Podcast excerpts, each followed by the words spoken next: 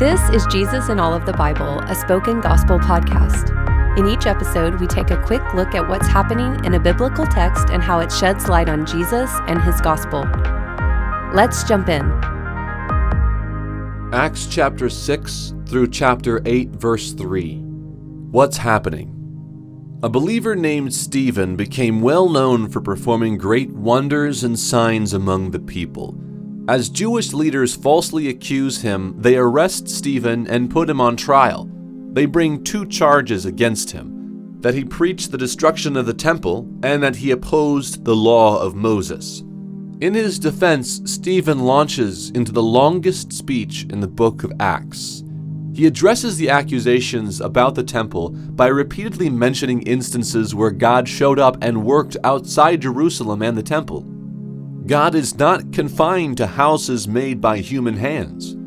The temple leaders also condemn Stephen for breaking the law of Moses. But in reality, they and their ancestors constantly rejected its core teaching. The law should have made them expect a descendant of Abraham who, like Moses, would finally save God's people.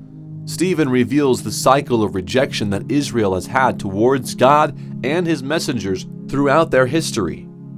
Stephen proclaims this promised descendant is the same Jesus they killed on a cross.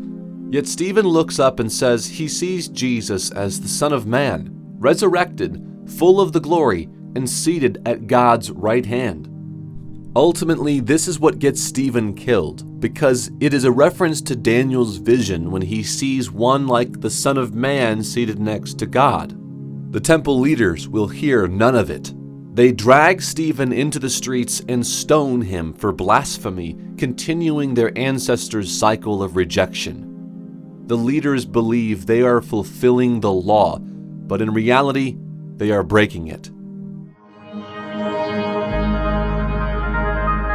Where is the gospel? Stephen is stoned for one simple reason. By naming Jesus as the Son of Man from Daniel, he claims that Jesus is equal with God. What is blasphemous and bad news to the temple leaders' ears is bafflingly good news to us. Stephen proves that God is not bound to the temple. In fact, through the person of Jesus, God appears to thousands of people in all kinds of settings.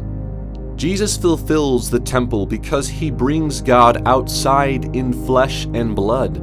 He is both God and man. This is what Daniel saw in his vision a heavenly human. Stephen also argues that he is not breaking the law, but instead fulfilling it by claiming Jesus is the promised Son of Man from the Old Testament. Breaking the law leads to death, but keeping it leads to life.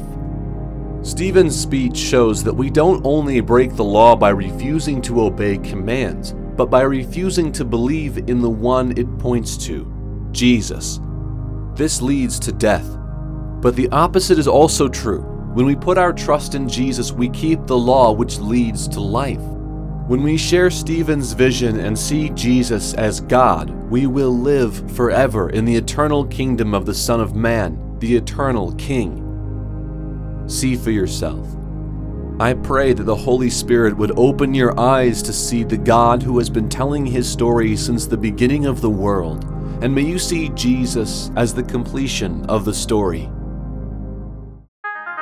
Thank you for listening to Jesus in All of the Bible. This podcast is created by Spoken Gospel. Spoken Gospel is a nonprofit ministry dedicated to speaking the gospel out of every corner of Scripture. To learn more about our mission and to view all of our free resources, visit spokengospel.com.